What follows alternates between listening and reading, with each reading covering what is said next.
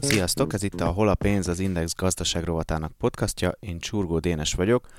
A mai adásban pedig arról lesz szó, hogy mi történik az olaj piacán, ugye miközben a koronavírus miatti pánikban a piacok, tőzsdék, azok szerte a világon zuhannak. Eközben történt egy olyan dolog is a hét elején, hogy gyakorlatilag egyik pillanatról a másikra összeomlott az olajvilág piaci ára, ami csak részben tudható be a koronavírusnak, részben pedig nagyon érdekes politikai és gazdasági mahinációk vannak mögötte, és erről fogunk beszélgetni ma Plecser Tamással, az Erste Bank olaj- és gázipari elemzőjével, és Brückner Gergely kollégámmal. Szervusztok! Gergely, te írtál cikket erről, a, hogy mi is történt a, az olajpiacon. Nagyon röviden el tudod mondani, hogy mi az, ami tényszerűen történt, és aztán pedig belemegyünk majd a miértekbe. Igen, ugye mi már ennek a cikknek a kapcsán is beszéltünk Tamással, és hát ugye arról beszéltünk, hogy egy kettős hatás érvényesült, a kínálat az eleve magas volt az olajpiacon, és volt pénteken egy olyan bécsi OPEC miniszteri találkozó, ahol kiderült, hogy Szaudarábia és Oroszország elsősorban a jövőben már nem tervezik visszafogni a termelésüket, tehát ez egyfajta pótólagos kínálatot jelentett a piacon, és hát ahogy a hétvége elsősorban Észak-Olaszországban hát brutálissá fordította a koronavírussal kapcsolatos intézkedéseket, terjedéseket, elterjedt a piacon, hogy keresleti oldalon pedig lesz egyfajta lefagyás, egy, egy kisebb olajigény, tehát amikor a kínálatra jött egy olyan sok, ami ugye növelte a kínálatot, a keresletnél azt érezte mindenki, hogy az meg kisebb lehet, hát ebből a kettőből a kereslet és a kínálat ö, örök összefüggése alapján egy jóval alacsonyabb piaci ár alakult ki, 15-20-25 százalékos áresést láttunk hétfőn, részben ez egy rövid idő múlva korrigált, mint a Brent típusú, mint a VTI típusú olaj esetében, de ahogy ma beszélgetésünk előtt ugye szer, csütörtökön ránéztem az árakra, azt láttam, hogy már még mélyebben vannak, mint a hétfői sok idején. Tehát röviden ez történt. Ez valóban így van. Ma reggel már 33 33 és fél dollár körül volt a Brent típusú kőolaj. Ugye ez gyakorlatilag alatta van annak a szintnek, amit 2008-2009 során látunk, mint, mint mélypont. Tehát gyakorlatilag most azt lehet mondani, hogy az olajpiac nagyobb sokkot ér át, mint amit 2008-2009-ben átélt, amikor ugye bár az elmúlt évszázad egyik legnagyobb pénzügyi válsága volt.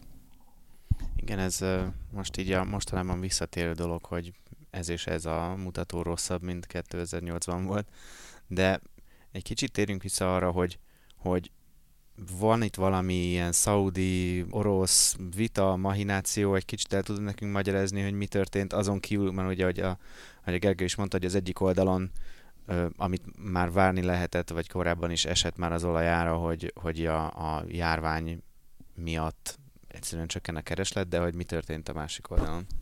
Igen, ugye érdemes külön választani mindig a keresleti és a kínálati oldali sokkokat, és hát ugye most egy nagyon érdekes szituáció van, mivel mind keresleti oldalról, mind kínálati oldalról egy komoly sok kérte az olajpiacot. Ugye a keresleti oldalt már nagyon helyesen mondtátok, hogy koronavírus járvány van, ugye tegnap óta tudjuk, hogy a WHO szerint is ez járvány, világjárvány, aminek bizony nagyon komoly hatása van a keresletre, hát csak a híreket olvassuk, Lufthansa ugye járatainak felét már törölte, tehát a repülési oldalról nagyon komoly kereslet kiesés van, Olaszország gyakorlatilag karantén alatt van. Ez mind-mind-mind ahhoz vezet, hogy a keresleti oldalon van egy nagyon komoly sok. Hogy számokkal is alátámasztam ezt a dolgot, Tavaly októberben még 1,4 millió hordó per napos kereslet növekedésre számított a legtöbb elemző. Ez most már februárra olyan 800 ezer hordó per napra csökkent, a legfrissebb elemzések pedig kb. null szaldós növekedésre számítanak. Ma reggel hallgattam egy nagyon érdekes beszélgetést az olajiparral kapcsolatban. Itt már mínusz 500, 700 és 1 millió hordó per napos kereslet csökkenések voltak ez a keresleti oldal. A kínálati oldalon pedig volt egy nagyon fontos esemény. Ugye múlt hét csütörtök péntekén volt az OPEC normális fél évente megtartandó ülése, ahol nagyon komoly várakozás volt azzal kapcsolatban, hogy az OPEC vezető állama Szaudarábia által javasolt termelés visszafogási megállapodást sikerül újra megkötni, még nagyobb mértékkel, mint korábban, amihez egyébként csatlakozott volna Oroszország is. Nagyon úgy tűnt, hogy még szerdán is, hogy ez az egyesség ez meg lesz, aztán végül is péntek délre kiderült, hogy ebből az egyességből nincs semmi, tehát nem sikerült megállapodni a meglevő termeléskorlátozásról sem, nem hogy még ennek a termeléskorlátozásnak a növeléséről, aminek hatására gyakorlatilag összeomlottak hétfőre az árak, hiszen ez azt jelenti, hogy mind Szaudarábia, mind az OPEC többi termelője, illetve Oroszország annyit termelhet, amennyit szabadon szeretne. Ráadásul válaszlépésként, hogy nem sikerült ugye megegyezni az oroszokkal, Szaudarábia meg is hirdette, hogy a kezében lévő mintegy két millió hordó per napos kapacitást minél rövidebb időn belül a piacra önti. Jelentős diszkontot hirdetett egyébként a szaudi olajcég az Aramco a kőolajára a világpiacon, aminek hatására gyakorlatilag ez a kőolaj árzuhanás bekövetkezett, hiszen ők most tulajdonképpen elárasztják a piacot kőolajjal.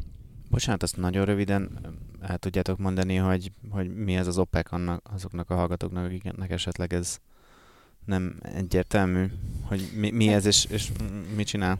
Nagyon leegyszerűsítve ez egy kartel szervezet, tehát ugye a kőolaj termelő országoknak a Bécsi központú szervezete összehangolják bizonyos szempontból az olajpiaci tevékenységüket, konkrétan ugye ez a bizonyos közös termelés visszafogás, ez arra alkalmas, hogyha kevesebb olaj van a piacon, akkor az árat tudják ezzel szabályozni, és ezt az elmúlt időszakban nagyon sokszor megcsinálták.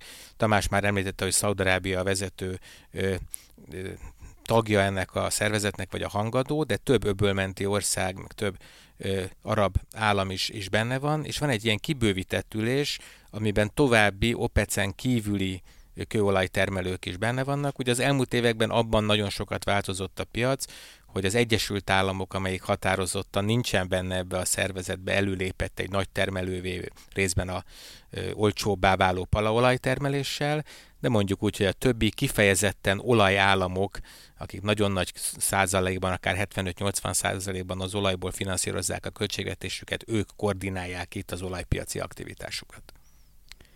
És Szaudarábiának miért éri meg elárasztani a piacot kőolajjal? Ugye Gergő a cikketben olvastam, hogy gyakorlatilag most jóval olcsóbb a, a olcsóbban adják a kőolajat hordonként, mint, mint ahogy megéri nekik piaci alapon. Tehát, hogy ez, ez, ez miért jó? Hát elárasztani nekik nem jó, csak abban az esetben, hogyha nincs megállapodása a termelés csökkentéséről. Ugye itt korábban arról volt szó, hogy 2016-tól egy olyan politikát kezdett el Szaudarábia követni, hogy a termelés visszafogásán keresztül próbáltak támaszt adni a kőolajnak. Ez a megállapodáshoz ugye csatlakozott az OPEC-en kívül Oroszország is. Ugye azt kell tudni erről a mm, karterről, hogy körülbelül ők a világ olajtermelésének egyharmadát tudják kontrollálni, körülbelül 28 30-32 millió hordó per napos a termelésük, függen attól, hogy kihasználják-e teljesen a kapacitásukat.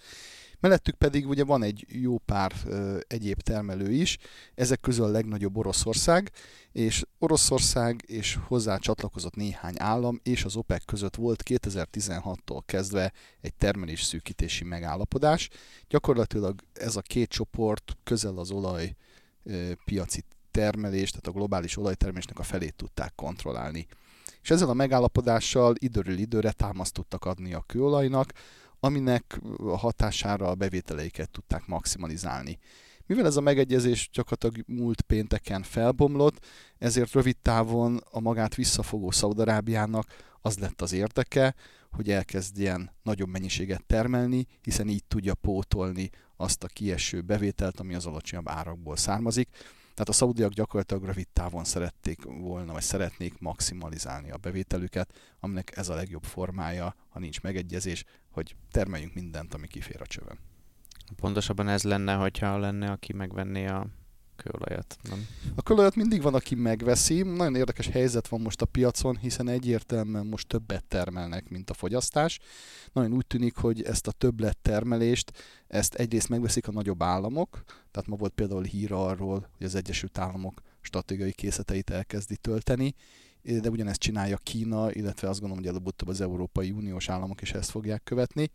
De ez egy nagyon jó lehetőség egyébként a kereskedőknek, mivel most hát, ugye diszkontáron lehet kőolajat vásárolni. Akinek van pénzügyi eszköze, hogy megfinanszírozza ezt a vásárlást, és fizikai eszköze, magyarul tankerhajója, vagy különböző egyéb tároló eszköze, azok megveszik most a kőolajat, eladják egy-két évre előre magasabb árakon a határidős piacokon, és ezzel nagyon szép profitot tudnak ö, keresni, úgyhogy olyan cégek, mint mondjuk Trafigura, vagy Glencore, vagy Vitol, akik ugye a legnagyobb kereskedők a világon, most aranyidőket élnek. Igen, és még annyit esetleg hozzátennék, hogy Szaudarábia termel a világon a legolcsóbban, tehát Szaudarábiának nem az van ilyenkor, hogy nem éri megtermelni. Az igaz, hogy nincs egyensúlyban Szaudarábia költségvetése. Tehát sokkal, ugye ez egy pazarló, az állampolgárait nagyon jól tartó, ingyenes szolgáltatásokkal teletömő állam, tehát a, a szaudi költségvetés az valahol 85 dolláros olajnál van csak egyensúlyban, de az az amúgy, tehát a termelésük az, az alacsonyabb önköltségű, tehát ők ezzel is nyernek, ha többet löknek ki a piacra, ők úgy gondolkodnak, hogy szívesebben birtokolnak nagyobb részesedést a világ olajpiacán, még akkor is, ha most a, a, az árak már nem annyira jók nekik, de nem akarják egyedül megfinanszírozni ezt az árkarban tartást. Tehát, hogyha ebben nem partner Oroszország, nem partner a többiek, akkor, akkor hát hadd szóljon a, a zene, akkor menjen a játék, akkor viszont legyünk mi erősebbek, legyen nagyobb piaci részesedésünk.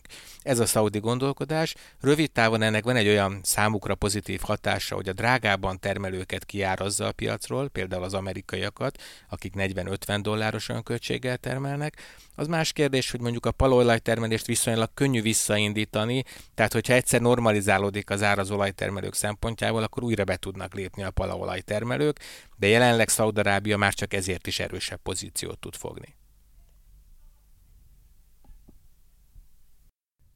Politikai oldalról nagyon érdekes különben ez az egész olajpiac, és talán erről beszélnék egy pár mondatot, mert azt hiszem, hogy ez az egyik legérdekesebb része most ennek az egész játéknak. Ugye itt van három erős ember. Van ugye Donald Trump, az amerikai elnök, Putyin, ugye az orosz elnök, és van a MBS, ugye Mohamed Bin Salman, akit csak legtöbbször MBS-ként szoktak titulálni, a befektetők, illetve az elemzők, a, a szaudi koronaherceg. Ugye ez a három ország, ez közel a felét tudja kontrollálni a világ olajtermelésének, és ennek a három embernek az akarata, befolyása és politikája igencsak meghatározó az olajár szempontjából. Úgyhogy nagyon érdekes, hogy ez a politika miként alakul. Ugye most nagyon úgy néz ki, hogy Putyin és a szaudi koronaherceg közötti viszonylag jó viszony vagy együttműködés megtört. Az látszik különben, hogy Trumpnak sem igazán tetszik ez a nagyon alacsony olajár most már, hiszen Amerika egyszerre fogyasztó és egyszerre termelő is, és termelési oldalról ez a nagyon alacsony ár számára nem éppen jó, hiszen az ő palaolaj termelői ettől szenvednek. Tehát ez a politikai konstelláció és a három ember, ez a három nagyon erős embernek a viszonya nagyon nagy mértékben meghatározza ezt a politikát, és azt, hogy a kőolajára hogy alakul, és a köztük levő viszály, az tulajdonképpen jelentősen hozzájárult ahhoz, hogy most ez a kőolajár gyakorlatilag összeomlott. Igen, ilyen szempontból azt is nagyon érdekes volt megfigyelni, hogy Donald Trump, aki ugye nem a texasi olajlobbinak az elnöke, mint például korábban ugye a Bush család, nagyon sokáig úgy tűnt, hogy az alacsony olajárnak drukkol, mert hogy az amerikai gazdaság akkor jobban hasít, ő nagyon szeretett állandóan tweetelni a, a különböző Dow Jones értékekről, menjen az amerikai gazdaság, csak aztán ugye volt egy olyan szint, mert azt is nagy vívmánynak tartotta, hogy gyakorlatilag bizonyos szempontból véletlenül, de az ő elnöksége alatt lett Amerika újra jelentős olajpiaci szereplő, tehát már nem szorult olyan mértékben importra, sőt elkezdett adott esetben exportálni is. Tehát ez az olajpiaci pozíció a túl alacsony olajárnál viszont már megborult.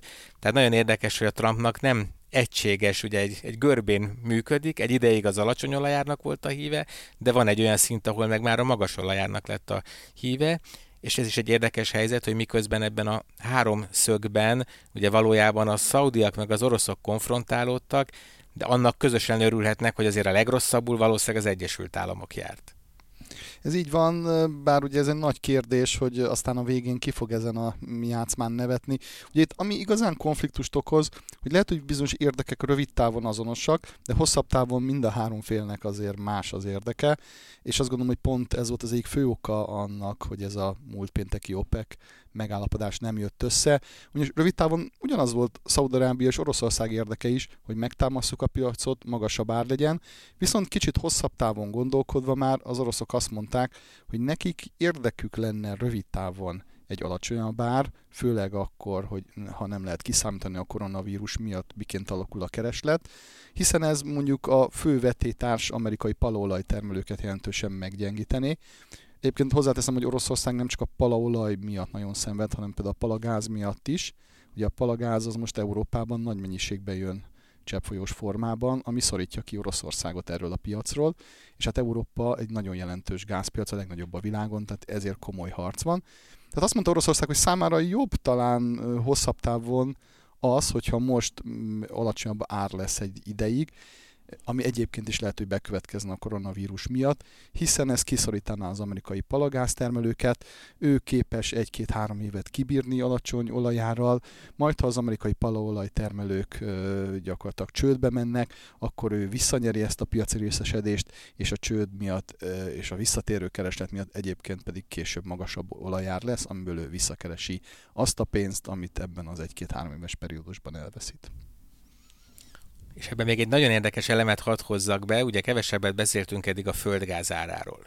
Tehát ami az olaj árban egy ilyen hétfői sok volt, az a földgázpiacon már nagyon régóta zajlik, nagyon alacsony az ár, és akkor gondoljuk bele, hogy most itt az elmúlt egy hónapban volt egy olyan enyhe tél, március 12-én ugye süt a nap, nem kell kabát, egy orosz-ukrán megállapodás, tehát szabadon jöhet már az ukrán tranzit vezetéken is a gáz, tehát ez a mesterséges veszélyérzet sincsen a piacon, hogy nem lehet gázt kapni, és egy borzasztó erős gázár csökkenés volt, miközben Európa, ahogy Tamás is említette, még hihetetlen nagy gázkereslettel rendelkezik, egyetlen elemet hadd hozzak be, ugye a német áramtermelés, kiesett az atom, esik ki a szén, hát ők annyi földgázt égetnek el a gáztüzelésű erőműveikbe, mint mondjuk a magyar áramfogyasztás nem tudom, ötszöröse, hatszorosa.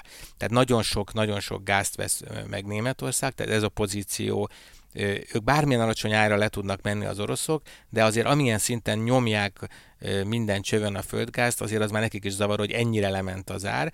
Tehát ugye ez az orosz pozíció már ilyen szempontból is léket ütött, egyetlen nagyon nagy szerencséjük van, hogy baromi stabil a gazdaságuk, bármennyire is meglepő, mert szankciók, meg életszínvonalromlás, de nagyon komoly szuficittel zárt az orosz költséget, és rengeteg devizatartalékot ö, halmoztak föl. Tehát azt gondolom, hogy Oroszország válságüzemmódban volt az elmúlt három-négy évben, olyan szinten készült egy nehezebb időszakra, hogy ő elég sokáig bírja.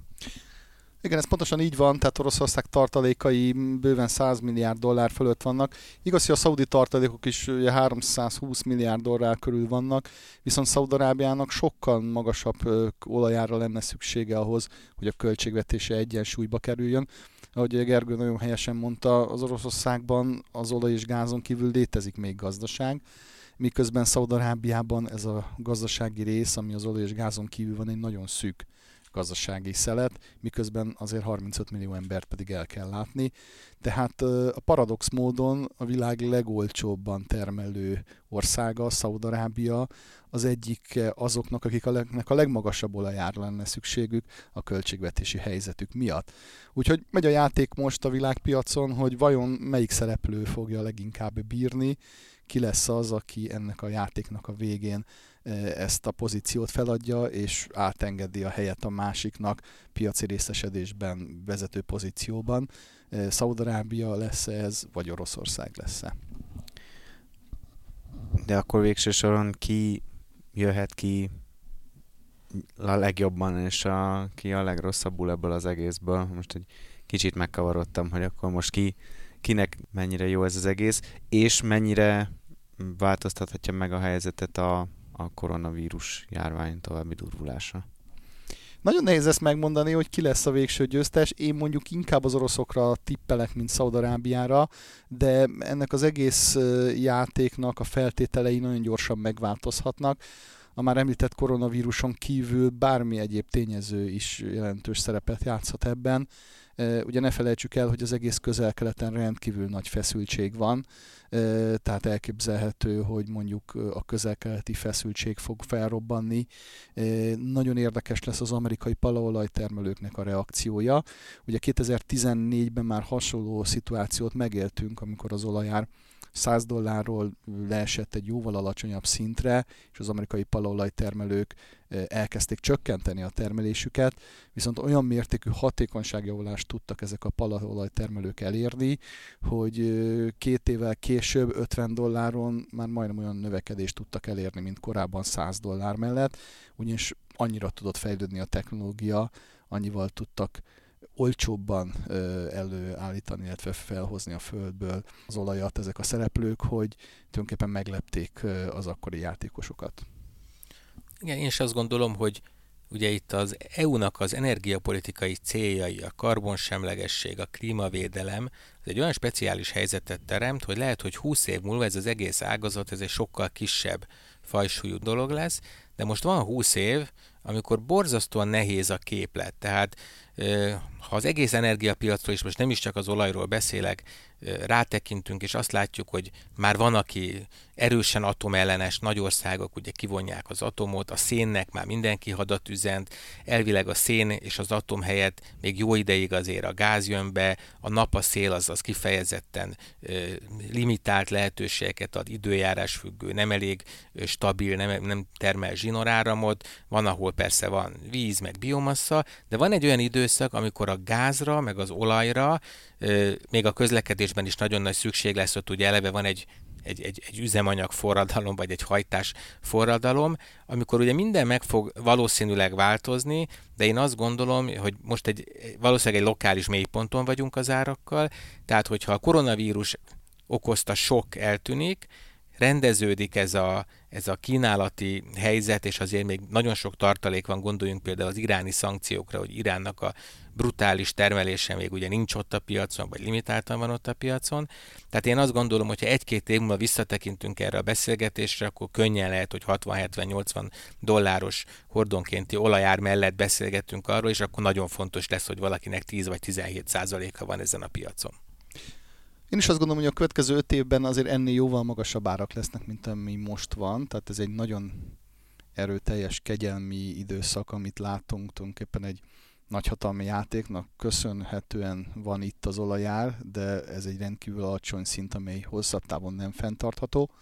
Ugye, ami nagyon jellemezte ezt az egész világot, és ezt azt hiszem Gergő nagyon jól mondta, hogy még egy 5-10 évvel ezelőtt mindenki a kínálati oldalról beszélt. Arról beszélt, hogy mikor lesz a csúcson a világban a kőolajtermelés, mert hogy lesz egy olyan pont, ami fölét nem fogunk majd tudni több kőolajat kihozni. Úgy tűnik, hogy ez a probléma, ez megoldódni látszik. Vannak olyan elméletek, amelyek szerint a kőolaj kínálata végtelen, mert ha fölmegy az ár, annyira fejlődik a technológia, hogy sokkal több kőolajat ki tudunk hozni, mint amit korábban elképzeltünk. Tehát, hogy nem itt van a szűk keresztmetszet, vagy nem itt van az a pont, ami ezt az egész játékot megváltoztatja, hanem sokkal inkább a keresleti oldal változása, és ma minden elemzés arról szól, hogy hol lesz az a pont, amikor az olajkereset eléri a csúcsát, mert a környezetvédelem vagy egyéb technológiai fejlődés miatt új technikák jönnek be, amelyek lehetővé teszik azt, hogy a kőolaj helyett mást használjunk, például a gépjárművek mozgatására, vagy az anyagok szállítására. Tehát itt mindenki most a keresleti oldal megváltozásáról beszél. Ez a legnagyobb kérdése talán az olajiparnak, hogy meddig fenntartható a kőolaj iránti mérhetetlen kereslet. És ez az egész hatalmi játszma ahhoz a hát lassan tényleg nagyon válságra emlékeztető általános ilyen globális pánikhoz vagy recesszióhoz, hogy járul hozzá? Én azt gondolom, hogy ugye a, a egy valamit mindenképpen megmutatott a koronavírus. Ahogy Tamás is említette, hogy nagyon sok dologban itt a piacgazdaságban azt gondoltuk, hogy hogy nincsenek hiányjelenségek. Tehát, hogy, hogy csak a, tehát például az olajból a, a kínálat, az, az, az örö, a technológia a magasár miatt nagyon nagy szinten biztosított, de nyilván ezt gondoltuk a, az éttermek, az élelmiszerboltok és a, a, a gyógyszercégek, higiéniai boltok tekintetében is nem fog elfogyni a fertőtlenítő a liszta, ne? csak most profán példákat mondok ugye itt az elmúlt napok élményéből. Amikor rendkívüli esemény van, akkor nagyon felértékelődik az, hogy, hogy valami tényleg a rendelkezésünkre álljon. A koronavírusnak van ugye egy közvetlen sok hatása üzemanyag felhasználásra, kevesebb pusz repülő megy, nem megyünk külföldre, nem bérelnek autót a Görögországba kimenő magyarok. Hát nagyon könnyű megfogni azt, hogy, hogy, hogy, hogy érezhető egy, egy valódi kereslet csökkenés, de alapvetően ugye az a, az, a, az a stabil érzés, hogy itt a gyárak megfelelő ellátási lánccal globálisan termelnek, ez veszett el, tehát ugye mindenképpen van azért egy ilyen, egy ilyen hisztérikus faktor, vagy hát lehet, hogy megalapozott, tehát nem a hisztérikus a jó szó, de van egy koronavírus faktor a már látható fundamentális faktorok mellett. Ugye amikor ez rendeződik, beáll, jó esetben normalizálódik, rosszabb esetben tudjuk mérni, hogy mekkora esést okoz, akkor egy új piaci helyzet lesz. Én nyilván optimista vagyok, és azt gondolom, hogy 3-4-5 hónap múlva valamilyen szinten azért visszatér a régi kerékvágásba a, a világ.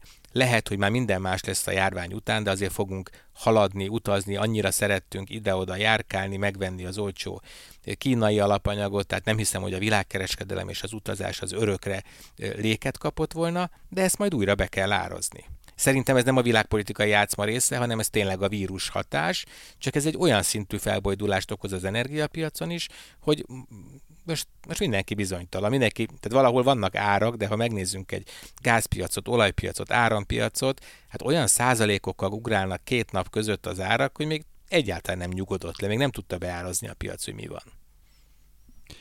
Nekem nagyon nem tetszik különben ez a világ, hogy most ilyen szempontból alakul. Ugye van egy, egy globális ellenség ez a koronavírus, amihez tényleg kellene valami globális együttműködés kialakítása, és ekközben azt látjuk, hogy az olajpiacon ezek a szereplők a saját kicsinyes játékaikat kezdik el játszani, és azért ezzel egy komoly bizonytalanságot keltenek a világ egészére nézve. Tehát ez valahol azért mutatja azt, hogy a legnagyobb szereplőknek a felelőssége nagyon nagy, én azt gondolom egyébként, hogy pont ezt az a válságot hasonlóan mondjuk a globális klímaválsághoz csak egy valami összefogással lehetne megoldani, és én en, mondjuk Gergőz képes pessimistább vagyok. Én azt gondolom, hogy ez legalább két évig eltart ez az egész fejlemény, ami a koronavírussal kapcsolatos. Egyszerűen azért, mert láthatóan meg lehet ezt állítani, ugye ezt mutatja nagyon jól a kínai példa is, Azonban ahhoz, hogy az egész világ megállítsa ezt, ahhoz az egész világnak hasonlóan kellene egyszerre lépnie, ahhoz egy globális összefogásra lenne szükség. Ezt nem látom, és emiatt az a veszély fennáll, hogy most megoldjuk itt a problémát, de máshol fellen, fellángol ez a vírus, majd visszafertőz minket. Tehát valószínűleg azért a két év, amiben én hiszek, mert körülbelül akkora lesz nagy mennyiségben olyan oltóanyag, ami lehető, remélhetőleg megoldja végleg ezt az ügyet. Tehát itt azt látom az olajpiacon, hogy ezek a szereplők nem éppen felelősség teljesen viselkednek. És amúgy az, hogy Európában, meg talán Amerikában is most kezd el igazán bedurvulni a, a koronavírus miatti, egyrészt a járvány, vagy a fertőzések száma, meg nyilván most kezdik el mindenhol Amerikában is, meg, meg Európában is bevezetni a, a, a nagyon szigorú korlátozásokat, ugye Magyarországon is most a héten szerdán vezettek be veszélyhelyzetet az Egyesült Államokban is, most csütörtökön volt az, hogy megtiltották gyakorlatilag az európaiak beutazását, hogy ezek a fejlemények, hogy, hogy még nagyon megyünk bele ebbe a válságba, vagy ebbe a helyzetbe, ez mennyiben változtathat ezen az ilyen nagy politikai játszmán az olajpiacon? Nyilván ez befolyásolja a helyzetet. Ugye itt a legnagyobb probléma az az, hogy nem tudjuk megmondani, hogy ez a kereslet ez mekkora mértékben csökkenhet.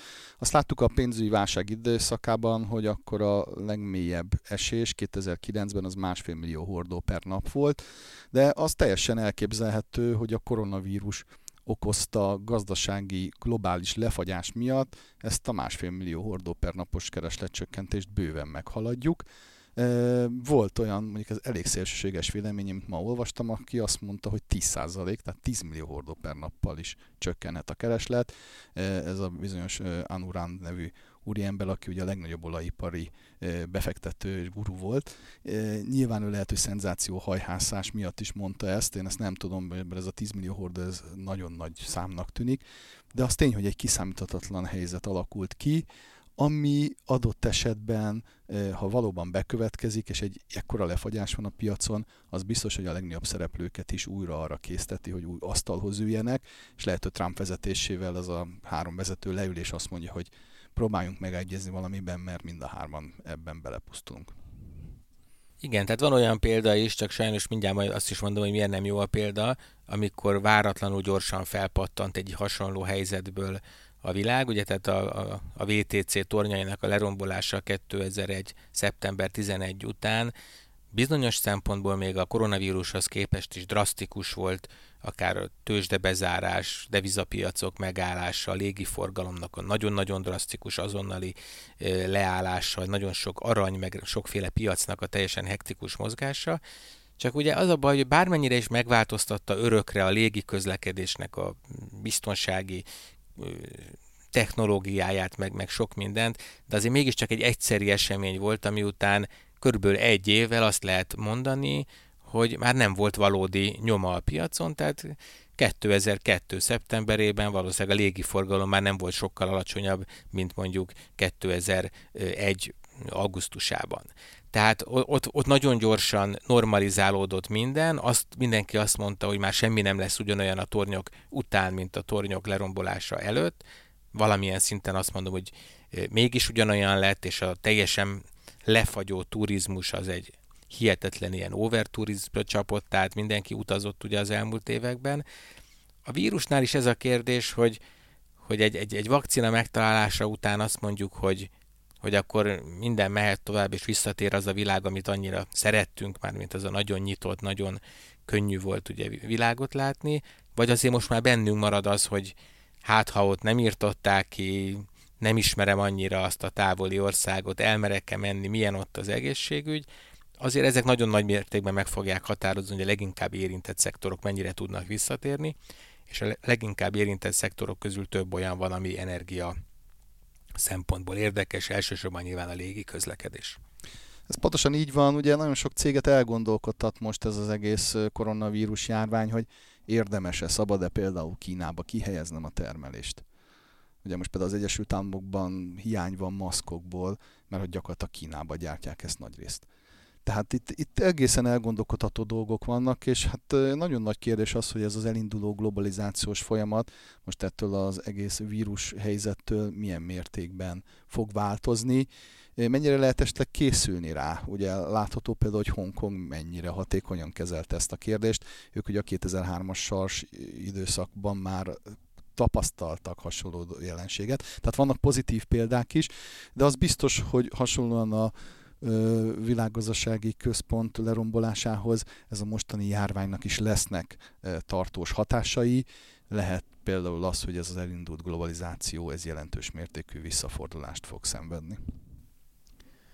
Hát Pecser Tamás és Brückner Gergely, nagyon szépen köszönöm, hogy kibeszéltétek velünk ezt a témát és nem tudom, hogy az olvasóink, hallgatóink észrevették-e, de elég sokat cikkünk van a koronavírusról és annak különböző gazdasági hatásairól is, úgyhogy arról mindenképpen lehet nálunk cikkeket olvasni, és olvassátok is, és még podcastjaink is lesznek ilyesmi témákban, úgyhogy hallgassátok a podcastjainkat. Sziasztok!